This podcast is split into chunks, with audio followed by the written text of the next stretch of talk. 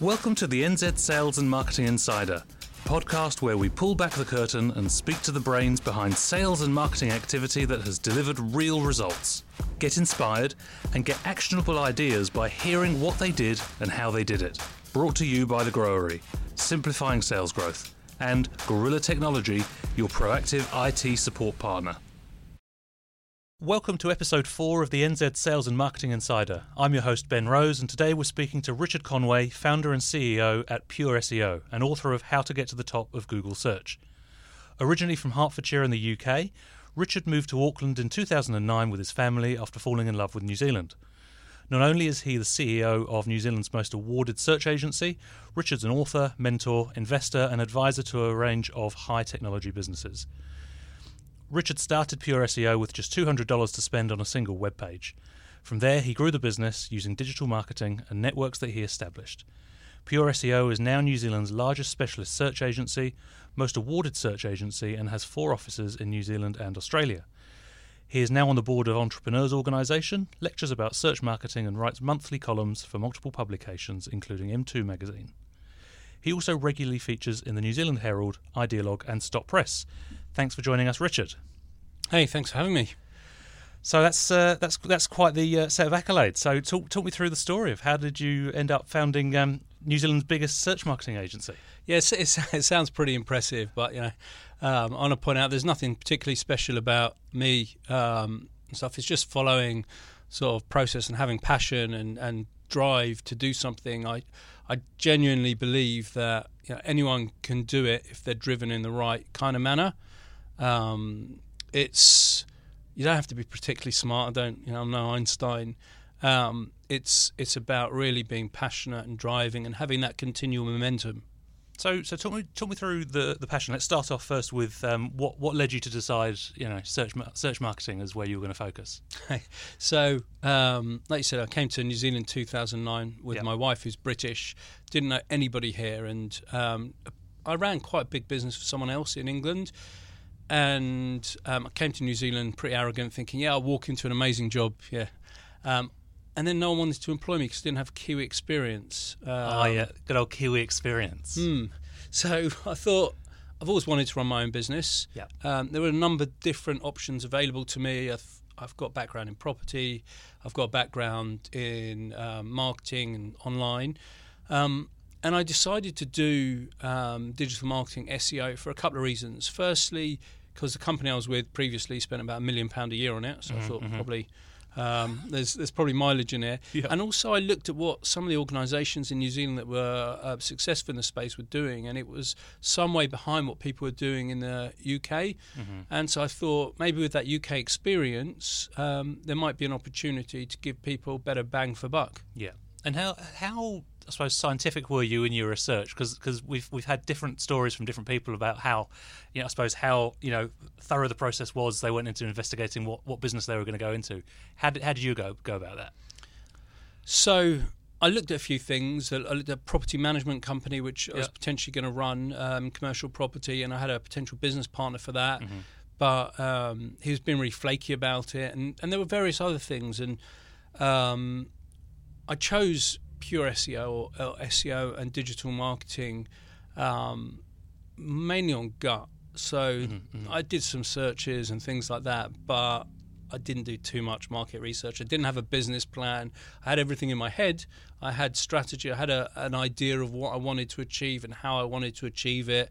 Um, and funnily enough, that um, strategy is actually the same today. It's evolved, but it's it's the same strategy. Have you written it down now? Um, th- most people believe in business plans yep. and, and all those, but in my experience, I think things are better sort of felt and using gut mm-hmm, than mm-hmm. writing a business plan and following that uh, religiously because who knows what tomorrow brings. And there's mm-hmm. so many opportunities that pass us by I think often the difference between success and failure is being open and seeing those opportunities and being able to be flexible. So I've done lots of business plans. I've done three year, five year projections, mm-hmm. and all that mm-hmm. sort of stuff. But invariably, when you do that, you're not accurate. It's yeah, not. Yeah, yeah, it's right. you know who knows what's going to happen in the digital world in three to five years. Who could have predicted COVID? Mm-hmm, mm-hmm. There's so many things that are outside your control that um, I, th- I think things are better felt.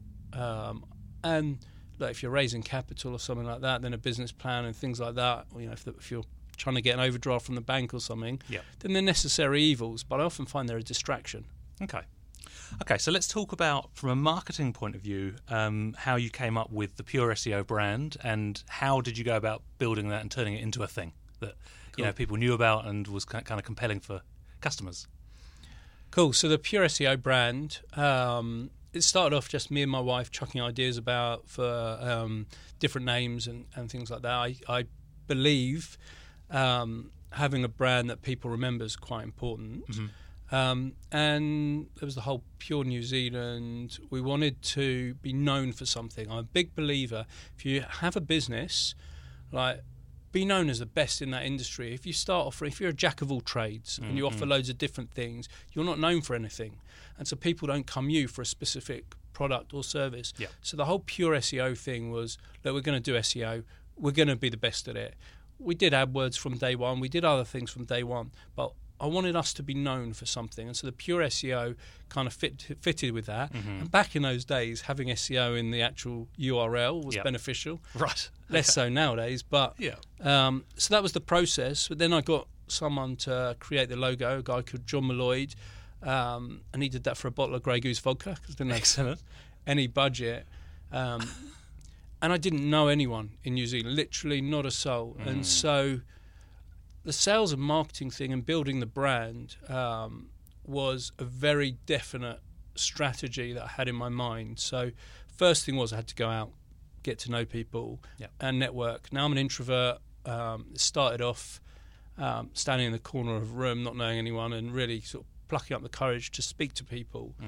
Um, the other thing is I found some software which um, it was link building software, and back in the day, um, it used to send out lots of emails to people, basically saying, "If you link to me, I'll link to you." It's Right, sort of right, dodgy SEO software. But what I did is you could edit the email it, it sent, and so I edited it and I targeted website developers, and I basically said, "Look."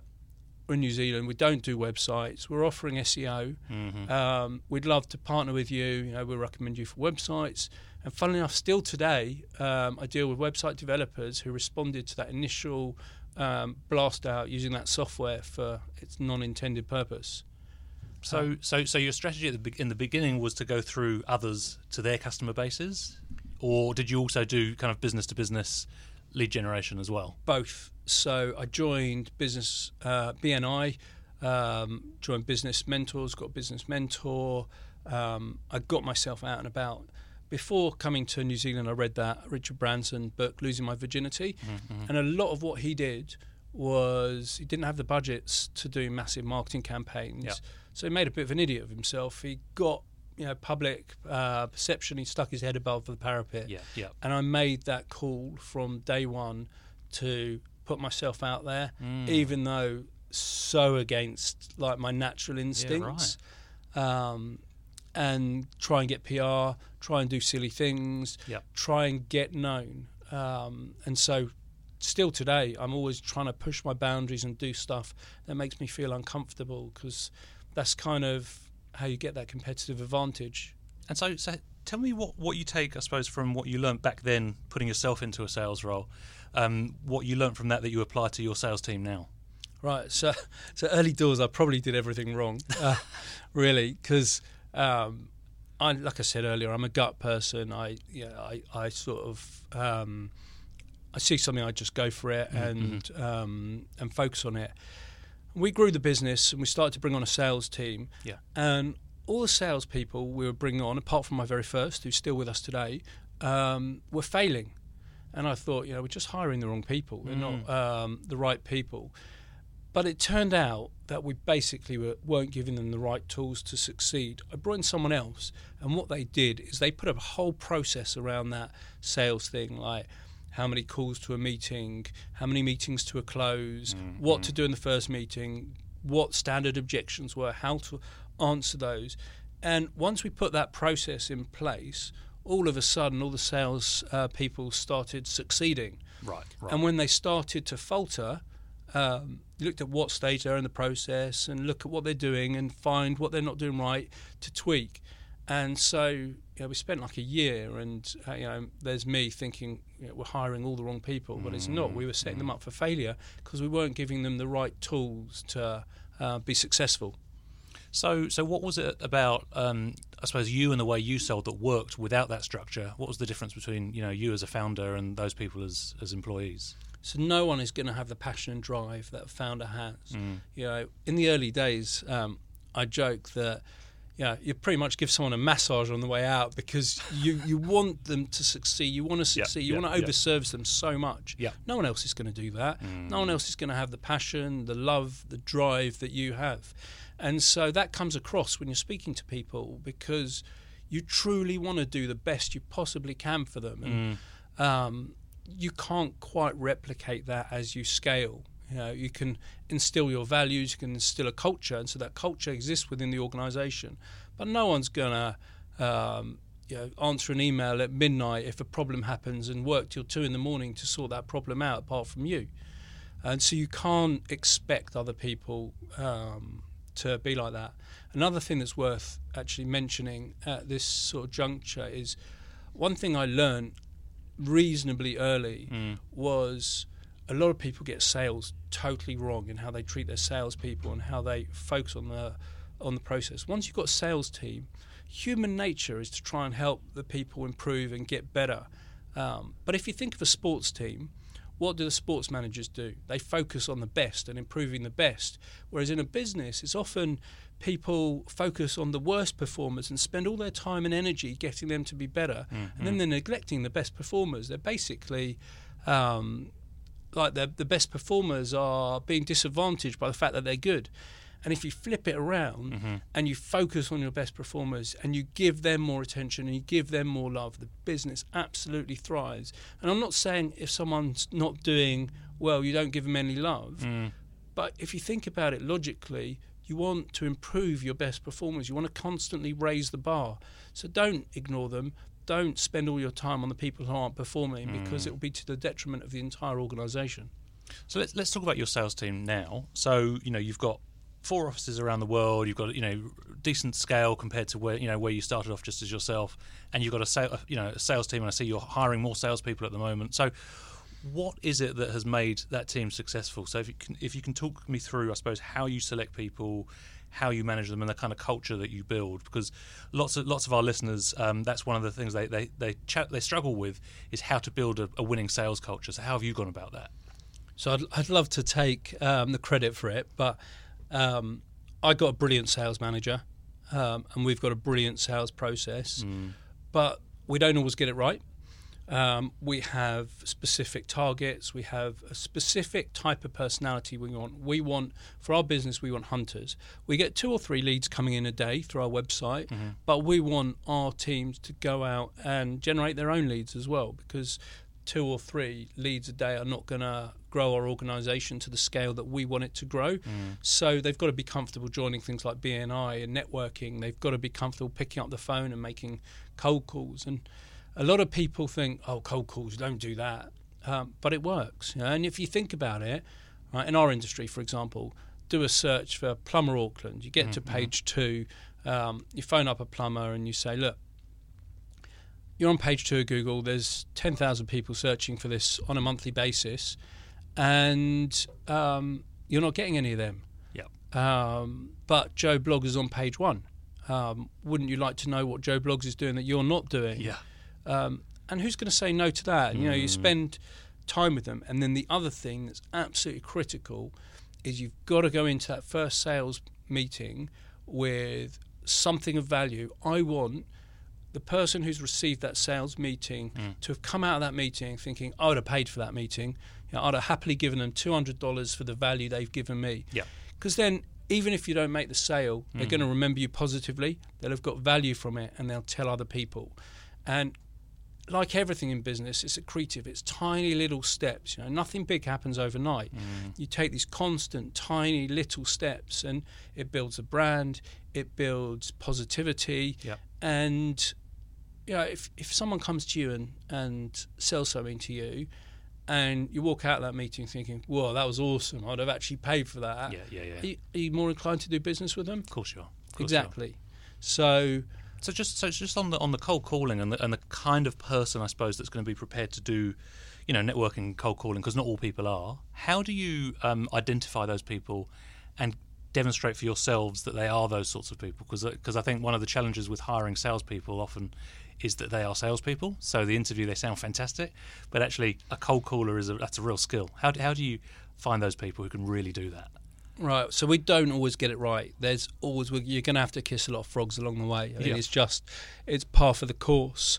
Um, but you look at what they've done in their previous um, previous roles. You look at how they present themselves. You do a couple of interviews, and myself, my my natural instinct. I like people. I'm I'm like I'm I'm inherently a positive person, mm. so I want to hire everybody. Yeah. So know your weaknesses and bring in people who are more cynical yeah. and and look at that detail a little bit more than you. Um, and so I, I, bring in sort of people that I employ mm-hmm. who are really good at that. And so there's a, a, couple of stages of the interview. But regardless of that, you know, we turn down some brilliant salespeople because they're not a cultural fit. And one thing I think that's massively important um, is you have to have a cultural fit. Um, there's a great um, saying that you know what you ignore, you accept. So if you have behaviors that aren't on your values or your culture mm. and you don't deal with it, you ignore it, suddenly that becomes acceptable because other people um, see that you've ignored it. So that can spread through the business. So even with salespeople, even if their CV is brilliant and mm. they're absolutely brilliant, if they're wankers, for mm. want of a better term, sorry mm. for the bad language. I think you're allowed to swear on this podcast. Um, just don't don't bother like yeah, because they might sell a lot but in the end it will be detrimental to the organization and the business. And i don't believe in short-termism. Mm-hmm, um, mm-hmm. you've got to live your values. You know our values trust respect integrity and family. And if someone doesn't adhere to that then they're just not right for us. So live your values. Make sure that people are comfortable know what the job entails. Mm-hmm. you know don't sell them on you know, this is a um, you get loads of leads and um, you know it's just a sort of writing your own checkbook. Yeah, yeah, yeah. The other side is really bloody incentivise them. So we we pay a really high base. Mm-hmm. We give them a car, we give them a phone, we mm-hmm. pay massive commission. And I love it if my sales, you know, if I've got to write a 20, 30 grand commission check, I love it, right? Whereas some people cap the mm. uh, commission. Why would you cap commission? You know, they're earning more um, than the business is doing better. Yeah, yeah, yeah. I love writing big sales commission checks because yeah, everyone wins. So can you talk me through, I suppose, what you've learned about incentivization over the years? You know, how did you how did you start? How did it change? What did you learn? What are some what are some traps that uh, you know other businesses listening can avoid? So when we started, we couldn't afford to pay a lot of money, um, and so the um, the base was really low, mm-hmm. like really really low, and the commission was high. Now, funnily enough, the first salesperson we got is still with us today and turned turned to be excellent. But I think that was more luck than judgment. Um, I found that when you don't recompense these people um, enough, mm. you're not going to get the best. Mm. So you have to have a decent base. However, you can't have too big a base that they're going to be lazy and just rest on their laurels, thinking, mm. "Oh, I'm earning mm. this. I don't need to really make yep. any sales." So it needs yep. to be a fine balance, and then I find you need to employ people who have got something to lose. So they've got a family, they've got kids, or they've got something that's going to drive them to be successful. Mm. If it's if they're blasé about it, and they you know they haven't really got anything that's going to hurt if they don't make that money, mm. then they're generally not as um, successful. Okay. Um, personally, I also like to have a slightly older. Um, younger than me, um, a lot of them, but um, I don't want really fresh young people in the sales team necessarily because we're selling to business owners and mm. often they have to relate to them. And a good example is we did this we did this really left field thing, which was a pure biz. So we did a um, graduate to entrepreneurship program. We mm-hmm. went around mm-hmm. universities. We did a Dragon's Den kind of thing and we employed a couple of people. And the idea was they work in the business for a defined period in the different sections, yep. and then they get to open a pure SEO office, um, which they would have equity in. Now, two people we brought on with that, both young. Um, one didn't make it. The other one, at the beginning, they struggled, but as they got a little bit older, they became brilliant in the sales process Right. and stuff, and they were really good. And they've gone on their OE, but they'll probably come back and open an office when they come Mm, back. mm. Um, so it's finding those people who really can pick themselves up, aren't afraid to pick up the phone, who get excited. You know, when they get a no, they know it's one step closer to a yes. Yeah, yeah. Um, yeah. So it's finding those uh, people that are driven like that, but they're a breed and they're hard to manage, and there are highs and lows. Um, so it's never going to be plain sailing, and you have to really understand that most of them they're going to move on after a few years. You've got to accept that because it is a high pressure environment. It's you know, people burn themselves out, Mhm, mhm. um, but you've also got to give them the tools to succeed and know that it won't happen immediately. Why why are they hard to manage? Or why can they be hard to manage? because that type of personality, they have highs and lows. They're often um, high Ds, so they're often got unwavering belief in themselves, and Mm, mm, you know, they mm. walk through brick walls if if necessary. But then they get a few knocks, and you know, the commission check is low. It can it can knock your head, knock your confidence. Um, so they can often be like uh, they can often be quite um, individual characters, quite bright characters, and Mm. quite loud and, and things like that. And so um, they often need a lot of lot of time spent with them and a lot of you know, love and attention, uh, which is not such a bad thing.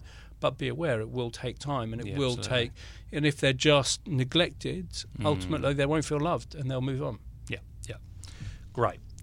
Okay, look, let's let's think more broadly about sales and marketing. So, from your perspective, what do you think some common myths are that um, you've encountered in the past?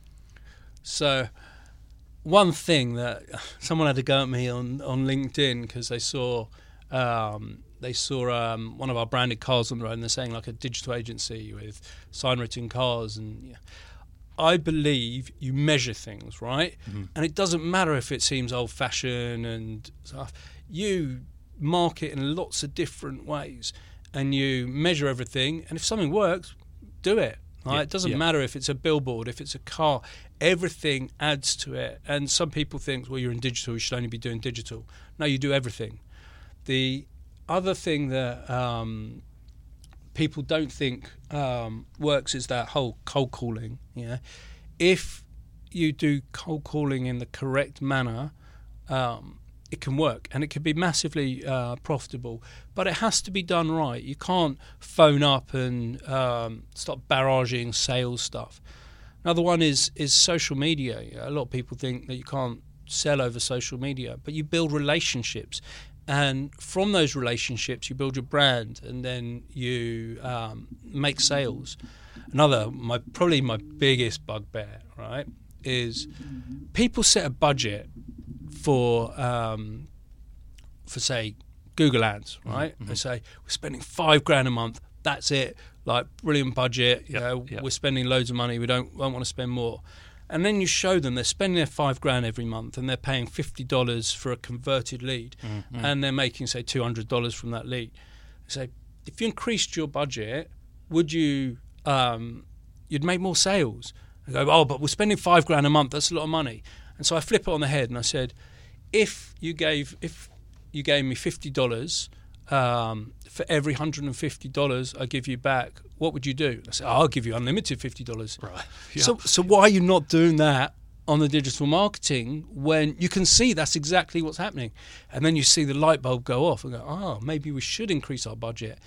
And you know, as an agency, we're not incentivized for them to increase their budget because we don't do a percentage of media spend. We just want them to sell stuff and make ourselves look good and make them look good. We actually rather um, give them best bang for buck. Mm-mm. But you know, if if if it's working and there's more money being left on the table, increase your budget. You know, make it hundred grand a month if you're still Yeah, getting yeah, that sale. You know. What, but what, what do you think's behind that that sort of suspicion and that that that thought of you know marketing as an overhead?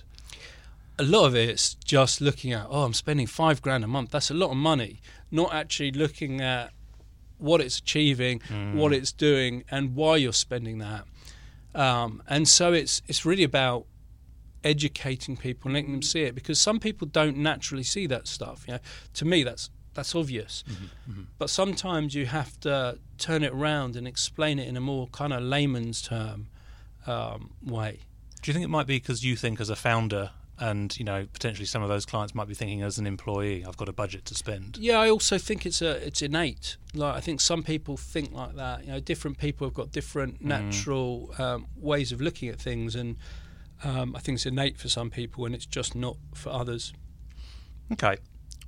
If you if you think back on you know your your career so far, and it doesn't necessarily just have to be be pure, um, what would be I suppose the sales or marketing achievement you're you're proudest of?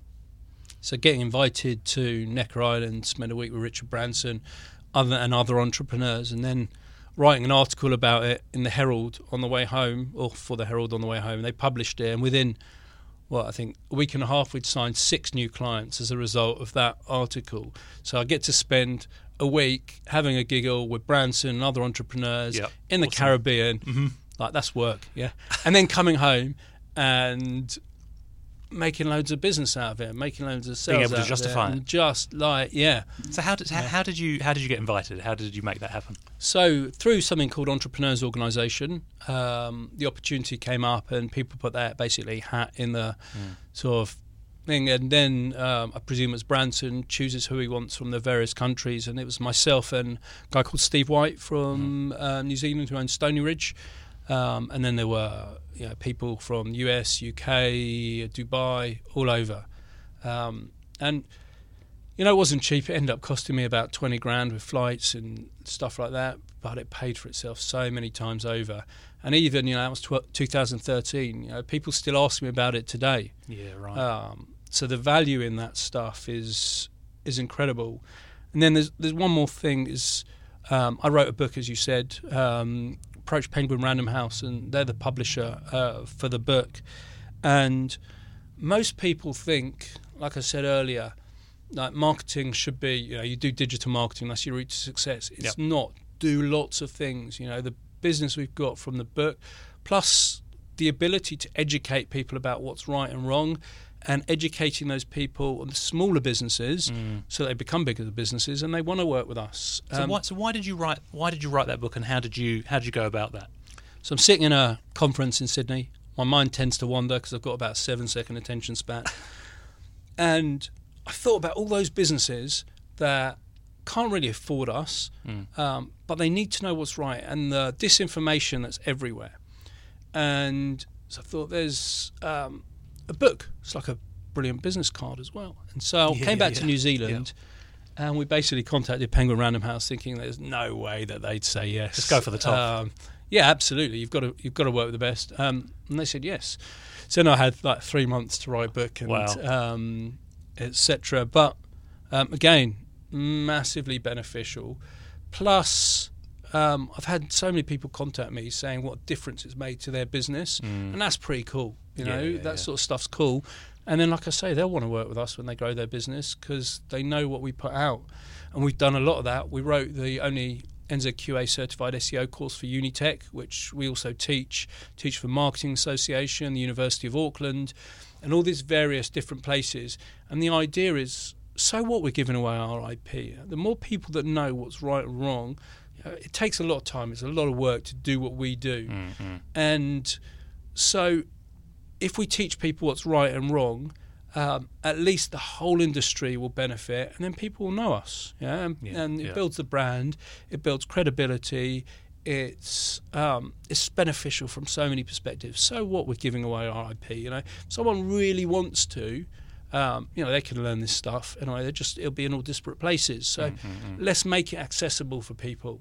Um, the other thing that thing the book taught me is everyone's accessible. So in our industry, there's a guy called Rand Fishkin who started a, a website called Moz. He's basically the person in our industry. He's right. sort of the main thing. So I dropped a note to him on LinkedIn, came back to me, ended up writing a chapter of the book. You know, and it just shows people are just people, and you know you reach out mm. to people, um, and they'll help you, and a lot of them will go out their way for you, and I think people are often scared to do that um, but my business wouldn't be where it is today if I hadn't reached out to people and got the help um, from other people. What about what about what hasn't worked? What are some things that you've done that felt like the right thing to do but didn't work out? Because I think it's really interesting. You know, when you when you look at LinkedIn places like that, everyone's a huge success, and everyone everything everyone's doing is working. What have you done that hasn't worked? Uh, loads of things. Um, so early doors, starting too many businesses um, on the side, it distracted my attention from Pure. I created an insurance aggregation site. Uh, I did um, a, um, a what do you call it? A chair um, retailer, all sorts of the things. The obvious choice. Yeah. well, I had a wholesaler and I was drop shipping, so it was right, you know, right, get a ranking on Google, but people want to sit on chairs for some reason. um, and not getting rid of the wrong people quick enough. I'm a non-confrontational person, but Mm. you let someone stay that's not right for the organisation. It's like a cancer and it spreads. You've got to Mm. deal with it. Um, deal with it quickly. Not thinking global from day one. So we started with the .co.nz. We bought the .com a few years ago. We launched it within four weeks. We had a, um, a lead coming from Hong Kong, and we signed them as a client. Um, so many mistakes. We started a low end product. The idea was um, 200 bucks a month and um, systemized process. We released it to a certain number of clients. The idea was really low touch because it was a um, high value, even though it was low value to us. To these people, they were on the phone all the time, and Right. it eroded all the profitability. Yeah, yeah, so yeah. we pulled that pretty quickly Okay. um, like I say, employing salespeople without having a good sales process Mm. in place and them failing, having the wrong uh, management team in place, had a GM who wasn't right for the business, and uh, I've had a couple of them, and the business went backwards. Mm. And um, I am naturally a person who likes to delegate. I'm not a micromanager at all and that has pros and cons. It allows a business to scale, but it also Mm. allows things to happen that you're not necessarily comfortable with, and you don't necessarily pick them up straight away. Yeah. Um, and so having a, a bit of a, a mix is better than that. But um, yeah, there's so many mistakes. What What about um, one of the questions that we ask we ask our, our guests on here is what they in house and what they outsource. So how have you learned over the years what's good to do internally and what's better to use external partners for? So it goes through to the core of the business. Um, pure SEO, we do SEO, Google Ads. We'd probably be the biggest independent in New Zealand for Google Ads for Google. Um, we do conversion rate optimization, analytics, um, but we don't really want to get out outside our sphere of excellence. And so what I say is, if we're offering this, are we going to be the best at it? Mm. And if we're not, um, then let's not bother until we are the best. So we've used external PR companies, we've used um, external companies to sort out radio advertising, Mm. we've um, creative design, uh, branding, all that kind of stuff. Um, Because they're not core to you and you- don't consider yourselves among the best in those. Exactly. Right. Yeah. If I offer something and I can't hand on heart say we're we're the best, what's the point in doing it? You know, it's going to erode the brand. People Mhm, aren't going to have a great experience, um, and so we generally bring in third parties for that, um, like video. I mean, you know, we do video in house for ourselves. We don't offer it to clients, and we have had third parties do testimonial videos going to clients and things like that. Um, And what, and what about for your own function? So, as you grew as a business, as you've grown as a business, what have you decided to do yourselves versus you know out, outsource? So, for example, have you ever had external salespeople doing your sales for you, or has it always been in house? Never had external salespeople. Uh, always been in house, and that's because of branding related. I've had the Growery help us with some strategic stuff, which has been useful. Thank you. Welcome. Um, mainly external from myself. I've had business mentors and um, advisors and things like that because you don't know what you don't know. Mm. Um, and having someone whose focus is trying to help you, you don't have to necessarily take everything on board, but you can cherry pick Yeah. and you can learn from other people's experience. Um, I mean, my board, like Tony and Ian, also um, massively helpful. Um, I got Simona, who's um, who works, as, who's in the executive team at Xero on our board, and um, having different thought, different um, minds um, that help you. Like I think it's uh, Think and Grow Rich. They talk about a mastermind team. Mhm, mhm. Um, that sort of stuff has been critical. so, part of your team, but with an external view. Yeah, yeah, and, and and they have the goal of helping the company. Mm, mm. Um, but I'm just trying to think. Obviously, we have an external accountant. I think that's massively important. Um, someone that advises you um, really from a business perspective, rather than just doing your tax. We have a financial Mm-hmm. controller full time in house, Yeah. but we also have external accounting advice. Um, which goes around because we've got a number of businesses and we have to aggregate stuff and different structures and things like Yeah, that. And yeah. having someone that knows that is, Yeah, you need that. Yeah, absolutely. Hey, look, Richard, this has been a fantastic conversation. Thank you. Um, I think it's it's really interesting hearing the journey you've gone through, and I think the things that you've learned through experience, not necessarily you know having been been told them, but working out what happens when when you don't do those things. That's Yeah. that's mucking cool. stuff up. exactly right. Look, so to end our time today, um, what would be the single piece of advice you'd like to leave our listeners with? Something that they could take away and go in action tomorrow. I think get outside your comfort zone. I can't remember who coined it. Um, there's something called vomit moments, like embrace vomit moments. When you feel really sick about doing something, that's where the magic happens. So push yourself beyond your comfort zone, and then your comfort zone expands. And um, do that and have continual momentum. Do something every day towards your goal. If you have, if you do something little every single day, it becomes something big. Like I sit down, I look around at what we've got, what we've achieved, and it's it. You know, I never could have envisaged it realistically. And we've not done anything massive. It's just those small steps, continual momentum, doing stuff that makes you feel uncomfortable and pushing those boundaries.